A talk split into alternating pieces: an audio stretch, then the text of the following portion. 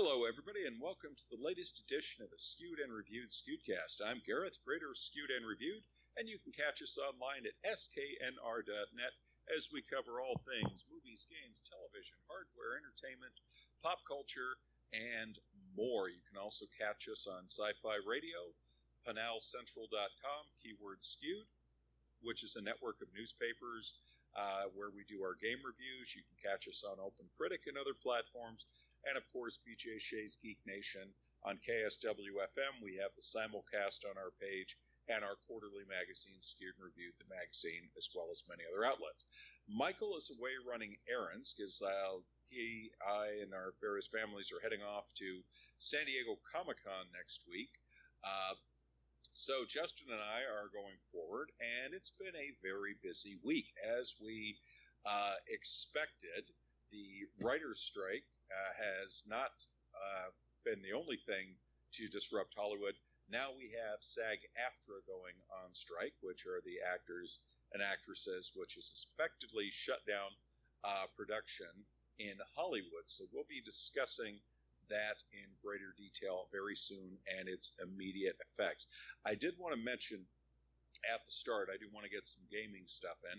Jagged Alliance 3 has now been released, so if you're a big fan of a mix of retro and new, for those of you that are not familiar with the Jagged Alliance series, essentially you command a team of mercenaries. You have to hire them, deal with their pay raises, equip them, and in a tactical gameplay, move them through various missions as they attempt to save the day. Now, uh, one of the beautiful things about it is sometimes there are personality conflicts, like certain people won't work with others unless you pay them more money or vice versa. You have to have, uh, you know, make sure you have a medic in your class because they will get injured. And uh, I, am proud to say that I completely wiped out my entire uh, allotment of mercenaries very quickly. So I've had to go back and try some new tactics. So it's a very fun game, uh, but you have to have some patience. So that is available. Atari has announced a new version of Lunar Lander called Lunar Lander Beyond. Um, one that I'm really curious about is this company called OWO has got a physical sensation gear for Assassin's Creed. Essentially, you wear a vest and it allows you to feel feedback from the game and stuff like that.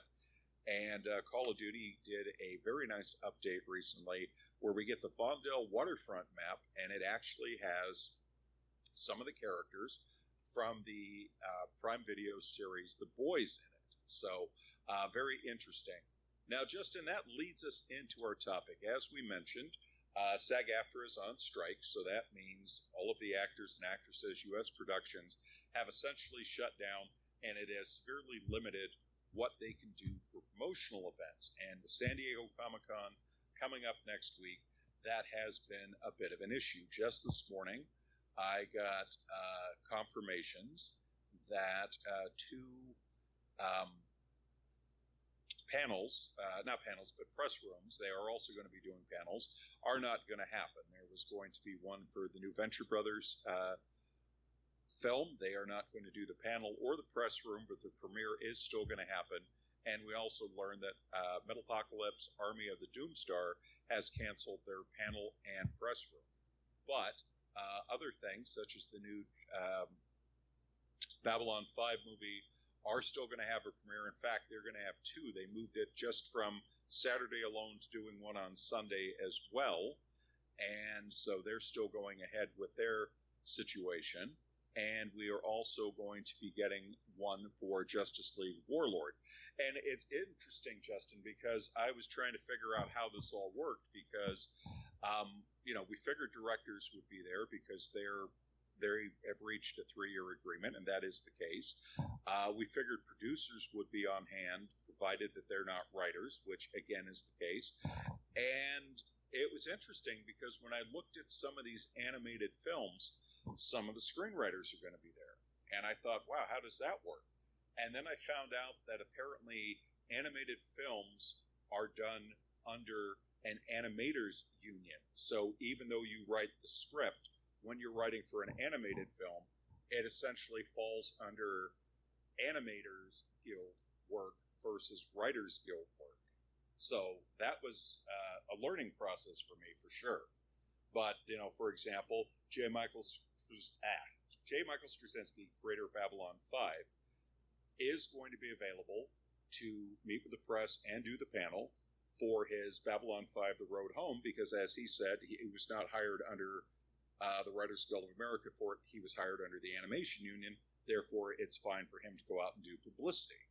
And it's kind of a very interesting curve because you can, as as I understand it now, you can appear as yourself. You can appear on various industry panels.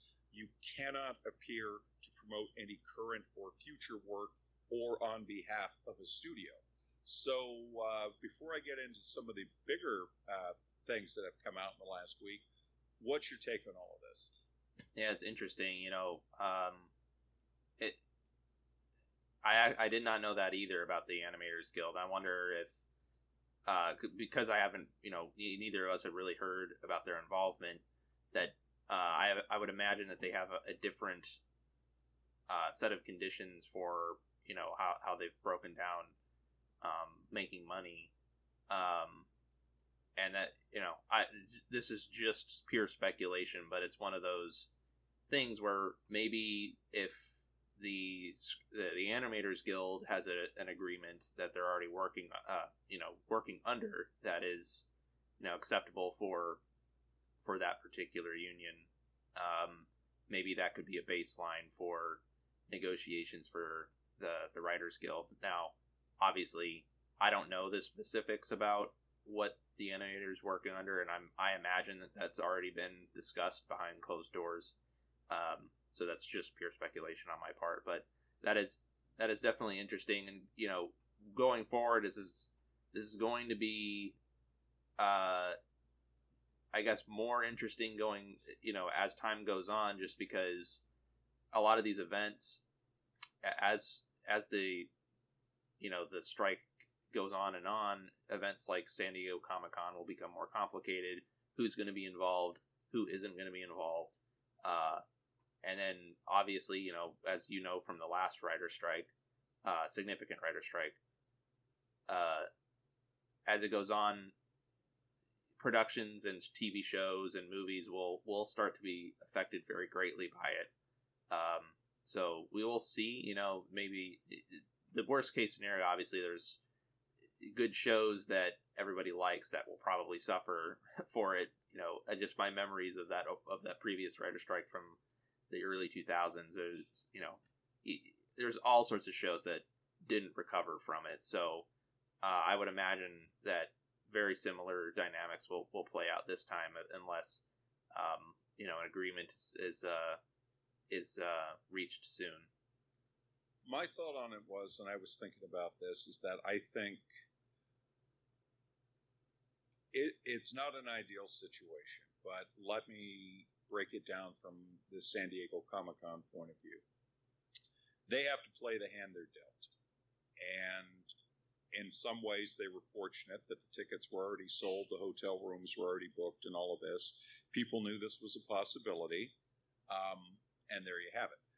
I think they've done a fantastic job of still being able to fill a lot of the slots. There's, uh, you know, a sizable amount of comic book, animation, video game uh, content. Obviously, uh, we're seeing some stuff from visual effects teams, directors, um, composers, a lot of stuff like that.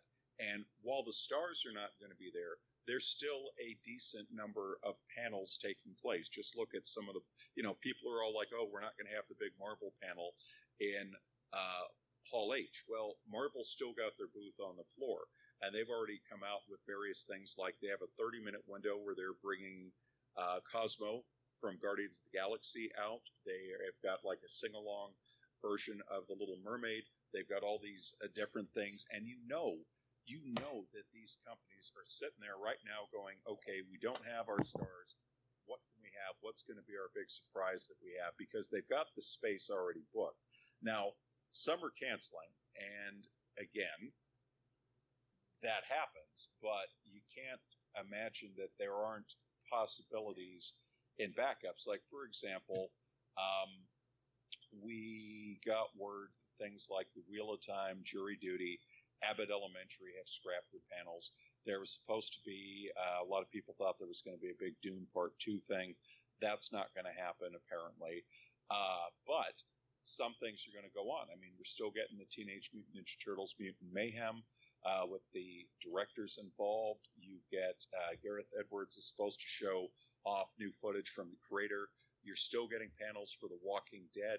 Star Trek is still going forward with their panels. What We Do in the Shadows, uh, Peacock's Twisted Metal, Solar Opposites. As of right now, I understand we're still getting the Futurama panel. Uh, we're still getting the panel for the John Wick spinoff, The Continental. Uh, Ballroom 20 still has the very impressive panels from, you know, like Simpsons Family Guy, American Dad, things like that. So there is content, and it's a case of, you know, tempering your expectations. I, I told someone WonderCon has a fantastic lineup. They still, but everyone will say, well, it's still not as big as Comic Con. Correct. It's not the same size show. I would say even with all these restrictions, they still have more to offer than pretty much every show out there. Uh, it, you know, which is pretty impressive. And like I said, while you may see some things scrapped in the next day or so, at this point, Wednesday is preview night. So as we record this, we're just a couple of days away from that. Uh, you know, I think things are going to continue to pick up. I think we are going to continue to have new things. And I think studios are going to be creative because some of them may say, we're out. And I can see others saying, okay, you know, we have a space book. Now it's our time to be creative. Uh, you know, like another one, uh, Gen V, they were supposed to do uh, a panel for Gen V, which is the boys spinoff. In fact, it's even on the um, badges this year.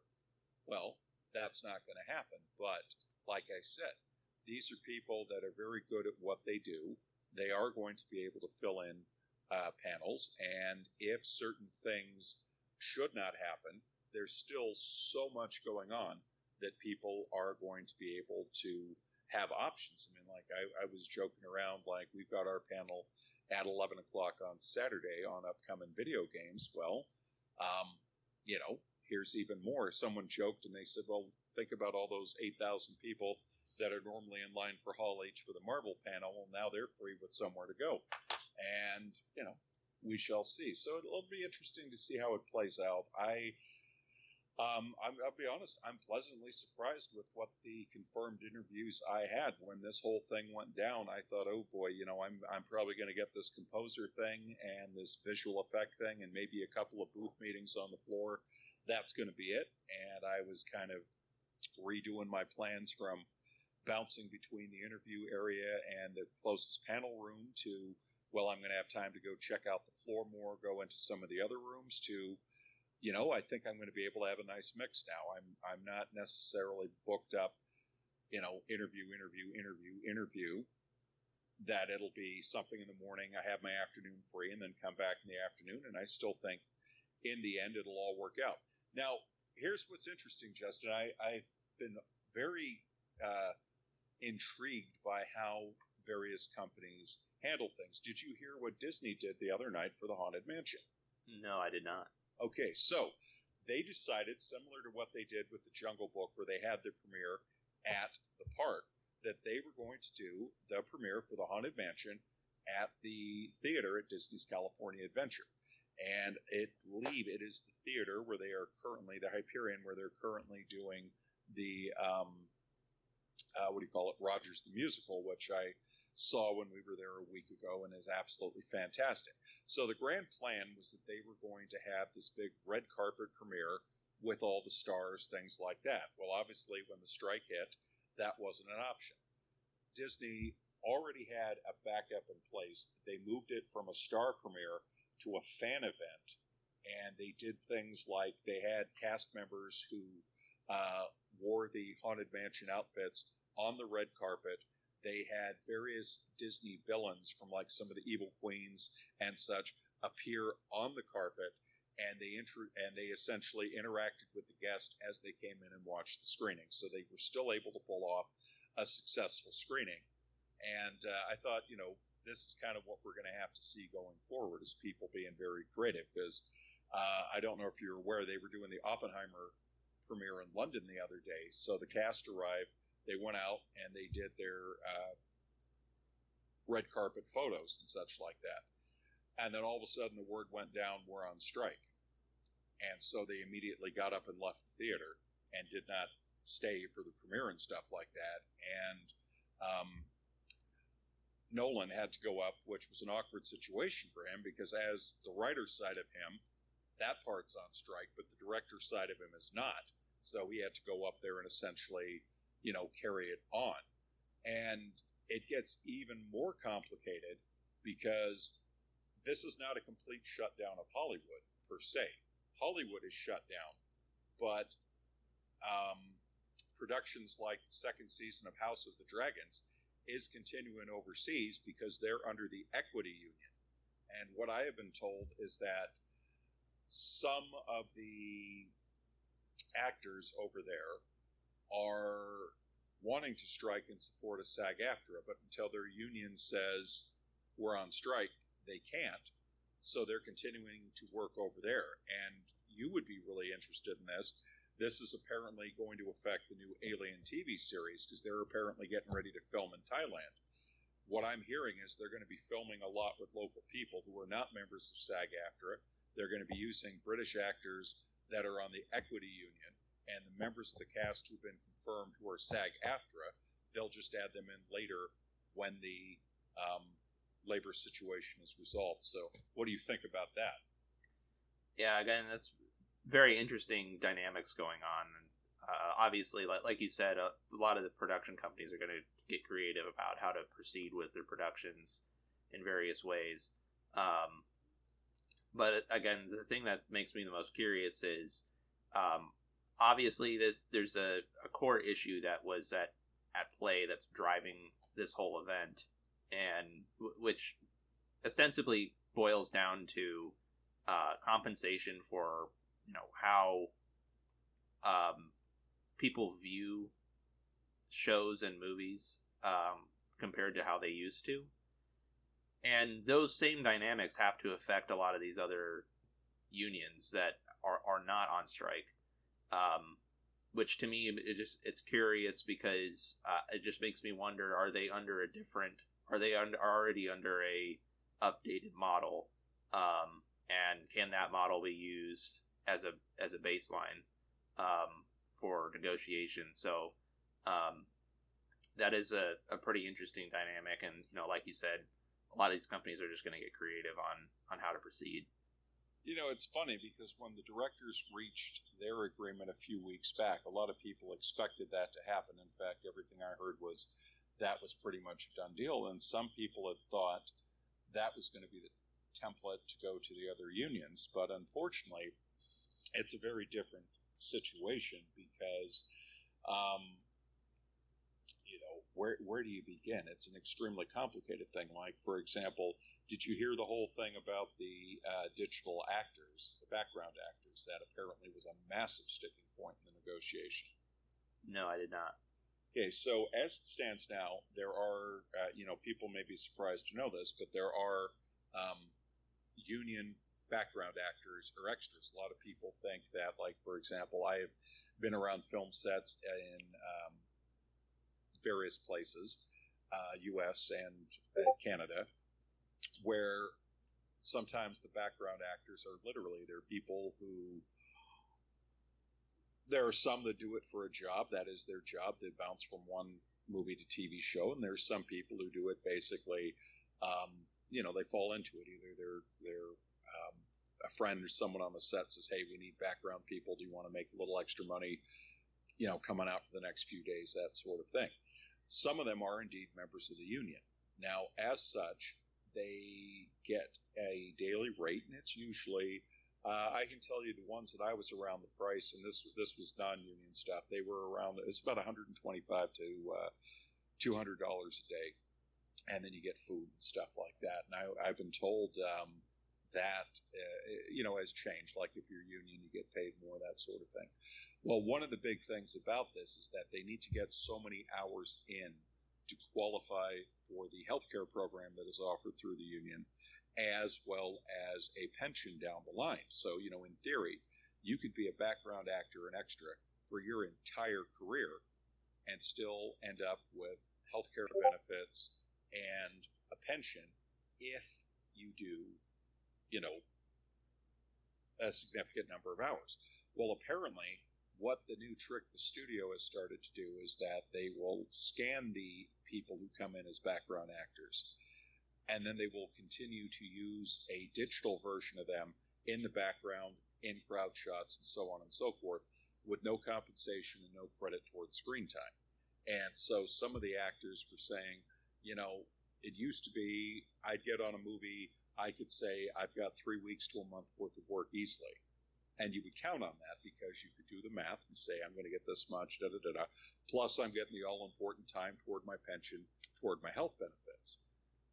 Now you get paid for one day and they can use your image forever. And that was literally their pitch is that they wanted to be able to use the scanned image forever on multiple projects with no compensation, no credit going forward. The actor essentially gets one day's pay and then they can never be used again because in theory the studio could say well we've got what we need from you. And that wasn't going to stick. And you know then you have this whole thing. We had someone come out today who was a writer on she-hulk. And uh, apparently she came out and said her streaming check was about $340 was her residual. And you know some people are saying you know, we, we had that comment the other day where Iger apparently had said, uh, the CEO of Disney, that the demands are unrealistic. And I saw this thing from an actor that came out and said, you know, he's come out with his $27 million a year salary and stock options. And let's be fair, that's one of the lower end compensation packages, the, the annual salary. I'm not referring to the stock, that's quite lucrative of, of executives. And you know, someone pointed out they said he says our demands are unrealistic. This is what he's making, and he's on a private jet right now, flying to a millionaire billionaire retreat with other studio executives who are also flying on a private jet, and yet he says what we need, which is essentially, you know, the, these were writers saying we cannot afford to pay rent and mortgages in the Los Angeles area now due to rising prices due to what they pay us. You know, we can't be living two, three hours away. And that's kind of the argument. They'll say, well, it's the digital age. You don't need to be sitting in an office in LA writing in Hollywood and all that, or just, you know, whatever. And this is the unfortunate perception. And then I've seen in the last few days people have come out and said, you got to realize these are corporate owned uh, entities. They said, like, if you look at Netflix, their stock is held by banks and financial institutions and things like that. And they're pushing them, keep the cost down, keep the cost down. And of course, that's where the whole fight for AI comes in because, oh, we can use AI to replace the actors to write scripts. And they're literally saying, this is our very survival of the industry. So it, it's it's a very complicated and deep issue, and I, I hope that it gets settled sooner rather than later. Um, I had some other things to add, Justin. Please add add your uh, thoughts and comments. Yeah, this gets difficult, um, and it gets into you know this topics of discussion about economics and uh, even politics that stem out way beyond even just the entertainment industry. But um, you know, it's it's one of those. There, there's always there's situations where um, most situations there's at least some element of truth on both sides of the of the debate or the argument. And uh certainly I, I think there's an extremely strong case that the current um arrangement that's that uh, writers are under uh, does not work and it is outdated and does need to be revisited because like you said you point out a scenario where uh, you know um, you get basically paid once for the airing of your work and then no residual payments because it's on a different platform. I, that seems very loophole esque to me. But um, that said, you know, there is there are math. There's sometimes these situations kind of boil down to math, where the like you said, the corporate entities exist and uh, for them to have projects for writers to work on, they have to be solvent. Um, and a lot of these production companies are not so some of them are doing extremely well, but some of them are not. Um, and they're they're arguing from a position of, well, we have to basically make decisions that you know allow for the survival of our organization. Um, and so you you come at it from that angle as well, and there's a case to be made there. So uh, it is very complicated, like you said. There's a lot of dynamics at play. This isn't very as as simple as one side is right, one side is wrong. Um, there is you know definitely a stronger you know in my opinion a stronger case on one side. I think the writers do have a strong, very strong case. Um, but that said, you know there is there has to be a negotiation between um, both sides of this issue. Yeah, and that's the thing too. I was looking through some of the back area things as well, and it, it seems like such ancient history at this point.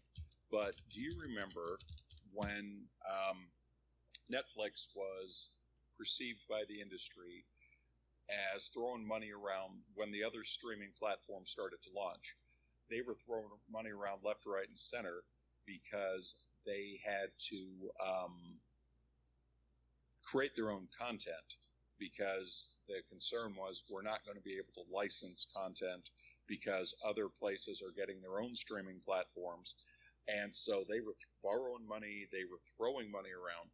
And we heard all these things like, well, you know, we've got Ryan Reynolds and we got Gal Gadot and we've got The Rock and we've got Chris Hemsworth and all these people signed to do exclusive movies to us. Now, one of the things that I heard was that how they handled it then was they would pay them beyond their quote. So let's say that their going rate, and I'm just throwing numbers out arbitrarily, let's say their going rate was say 10 million, 15 million a movie. They would say, we're going to give you 25 million for this, or we're going to give you 30 million for this. And the idea was that was it. That was a one time payment. You're not getting residuals. You're not getting anything off the back end. Nada. We're going to pay you over your rate up front. And you, in turn, basically agree, okay, I've been fairly compensated for all the money it's going to be raised for the rest of time through this thing. And I guess some people thought that was, you know, the way to go was that if you sign on to do a streaming project, um, there you go. Well, the problem with that is that seems to apply only toward the bigger name act, uh, actors and talent. The um, smaller uh, known actors, writers, so on and so forth, they were still getting, uh, you know, what they feel was shafted because their attitude is instead of 22 to 26 episode seasons, we now have this precedent for 8 to 12 episode seasons, which means we get less money, so on and so forth. And it's crazy. Now, uh, before we move to something a, little more positive, I wanted to uh, switch up gears. New York Comic Con. A lot of people have asked me about this. That is scheduled to take place in October on October 12th through 15th, obviously in New York. It is a very big show. Um, I have not been. We send staff because just I'm on the other side of the country. It's a difficult time to get away and do that. And I've had people say, while they tend to have more people numbers wise than San Diego Comic Con due to the space, you don't have the same number of reveals and the star power that San Diego traditionally has because let's be honest, it's a lot easier for the talent to zip down from Los Angeles uh, and the surrounding area to San Diego to do this. Plus, it's a timing situation. A lot of these shows go into production for their networks in uh, late July and August. It was uh, the big argument about, you know, why wasn't the Big Bang Theory that referenced San Diego Comic Con a lot? Why were they never able to do a Comic Con related show? And they addressed it saying it's very simple because we go into production a couple of weeks after the convention. And in order for us to start early, there's all kinds of union things, permission, because you have to get all the Teamsters back, and it was just a logistical nightmare. Um, I remember doing an interview with the cast of Grimm and they had talked about they had just literally started filming the new season. They said that they were in Portland.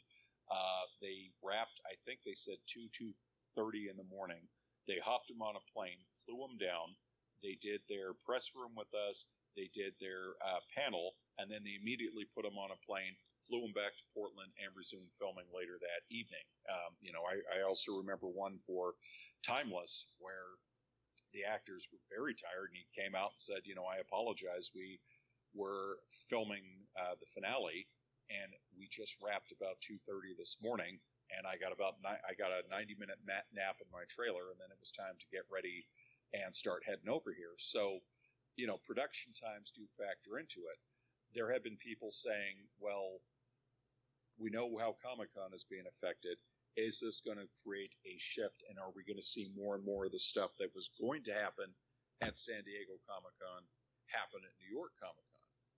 And I thought, you know, that's a really interesting situation because with a later start, would more studios be willing to head east to do this? But at the same time, that is a potential disruption. Let's say they're back filming in October. Maybe they're going to be not willing to move people across the country to do promotion and back. At the same time, you look at the math, when are they going to have the next promotions? Well, it's going to be the following year. I, I personally think San Diego Comic Con is going to come out roaring next year because can you imagine? You look how big last year was, the first time we were able to come back in person uh, because of the pandemic, had a huge response of studios and that sort of thing. A lot of big reveals. Just imagine what next year will be like if they, you know, I can't imagine the strike is going to go on over a year to say, we got the actors and actresses back, we got the writers back, let's make up for lost time. You, you have a take on that, Justin? No, I, I think that's true. Um, I do think as lo- uh, like I was saying earlier, I think as long as this situation uh, goes on, it's it's going to be rough for a while um, because events, you know, are only going to get lighter and lighter in terms of the amount of content that is going to be willing to be shown.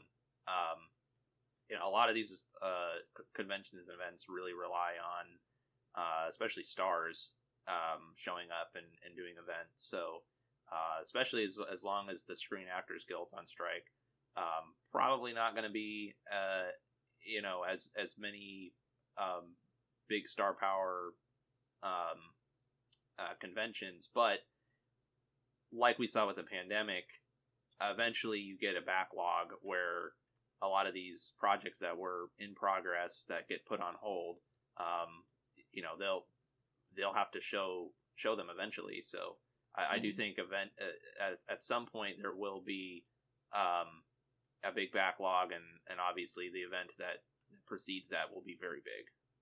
Oh, absolutely. And you know, it, it's so interesting because there's just so much stuff going on and I I think we're going to see some really creative things depending on how this goes on. Like for example, um, I've just been you know spitballing some crazy ideas. Now we didn't have E3 and all that, but we do have PAX coming up, and um, there is Gamescom coming up in in Europe, and we know games like Call of Duty have on a regular basis brought in stars to play. We've had every, you know we've had Marshawn Lynch, we had um, that great one with George Romero and Danny Trejo and various people. So they they've had numerous stars come into the games. And then I was also thinking about things like the Consumer Electronics Show, where it is not uncommon for an electronic company to hire a star, either an athlete, musician, or actor actress, to come out and be on set promoting a product. And you'll probably see a lot of that. I expect you're going to see a lot of signings because, uh, you know, we know various conventions and they're like, oh, how is this going to affect? And, you know, there's some misinformation out there, but it's everybody understands that um, they're still allowed to go and pose for photos and sign autographs. That's revenue for them. That is an option that they have that the writers do not have. So you expect the actors to take advantage of that. And, you know, it, will be very interesting uh, going forward. You know, I, I'm curious about um, how long this is going to last. I mean, we're, we're going to get into Halloween and stuff like that. We have things like the parks, like Universal Studios, having a Last of Us and a Stranger Things maze. Now, obviously, having the cast out doing promotion for that um, probably wouldn't happen. Uh, but at the same time, you know, these are all things that people are going to be questioning. They're going to be wondering. And let's remember, Marvel Studios, they have been willing to do their own things before. They've had like little, essentially pop up events where they say, hey, we're going to do a presentation. We, you know, we have live streams and that. I think what's going to happen, then I, I'm just taking a guess. I, I don't think it will necessarily be um, settled in the short term because I heard a number the other day that the strike uh, is going to cost Hollywood about $30 million a day.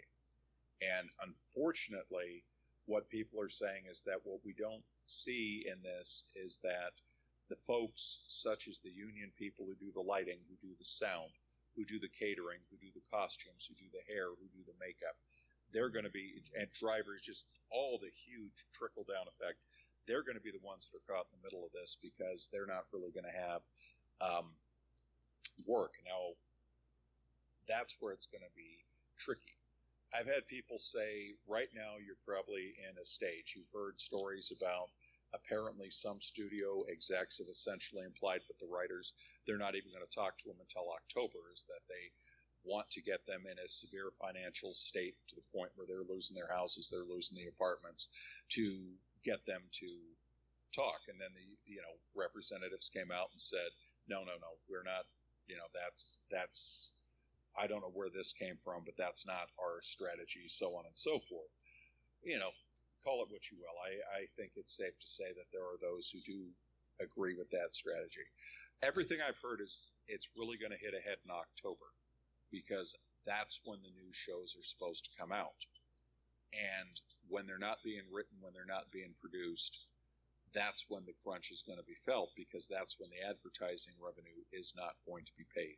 And it's interesting because we've already got reports, as we predicted, Disney's being very clever. They're taking some of their content from Disney Plus, like Miss Marvel, and they're going to be putting episodes on uh, over the air. Like, for example, ABC is going to air the entire first season of Miss Marvel across two Saturdays in August. They're going to do three episodes on Saturday, August 5th, and then the next three episodes the following week. So we've heard stories like the Obi Wan Kenobi, maybe some of the Mandalorian, Book of Boba Fett, stuff like that, that has been on the streaming service for a while. Um, so you know it'll, it'll be interesting, but uh, crazy times. So let's wrap it up with something positive. Uh, this week we got word that uh, all the appeals have been uh, dealt with, and that Microsoft is getting the approval to move forward with their purchase of Activision Blizzard. And one of the biggest uh, points of contention was the future of Call of Duty. And we got word this morning that Xbox and PlayStation have signed a binding agreement that will ensure that Call of Duty remains on the PlayStation platforms going forward. Justin, what do you make of this? Yeah, um, very interesting. Uh, stuff like this does make me a little, just a little nervous because Activision Blizzard is already a giant, giant company, and uh, um, so is Microsoft. So obviously, because Microsoft is buying them. Um, but uh, at the same time, I the one thing that does make me a little optimistic about this move is that uh, the last several years have kind of been, I, I would just say, a little rough for Activision Blizzard um, through a number of controversies and and um, and things like that. So um, maybe when they're under Microsoft, uh, it'll be a new a new start for them. Um, that said, you know, uh, it's it's kind of it kind of goes with the expectation because of how large Call of Duty is that uh, Sony would try to challenge at least a little bit of this because those are some very very large uh, properties that Microsoft is about to get that is uh, important just not not just for obviously Xbox or PC, but Sony as well. So uh, it is an interesting uh, move. I I was kind of leaning more expecting that this deal to fall through, honestly, but uh, but it looks like it has gone through, and um, and I guess there's going to be pretty uh, interesting dynamics going forward. Yeah, I think uh, you know, like anything else, uh, maybe this will open the door in the future for some kind of uh, collaboration. You know, I, I was kind of looking at it, going, I understand the idea behind exclusives because you want to drive people to your platform, and the argument has been that doesn't apply as much to Microsoft because they generally have a PC slash Xbox platform. So essentially, you could say, well, I don't play games on Xbox, I'm not doing this. You can still enjoy the games on PC. And by contrast, Sony has dipped their toes into releasing some of their exclusives on PC. They have had success with this, but everybody is uh, will point out you're talking generally a year after it debuts on the console before you see it on PC. And my thought was perhaps this will clear the way for a discussion where they could say, you know, I'm just going to spitball a couple of titles here. Okay, Xbox, you want God of War, you want The Last of Us, you can get them a year or a year and a half after they debut on the console. Uh, you know, the argument is that well, look, if we're making them available for the PC, you're already getting them on your platform.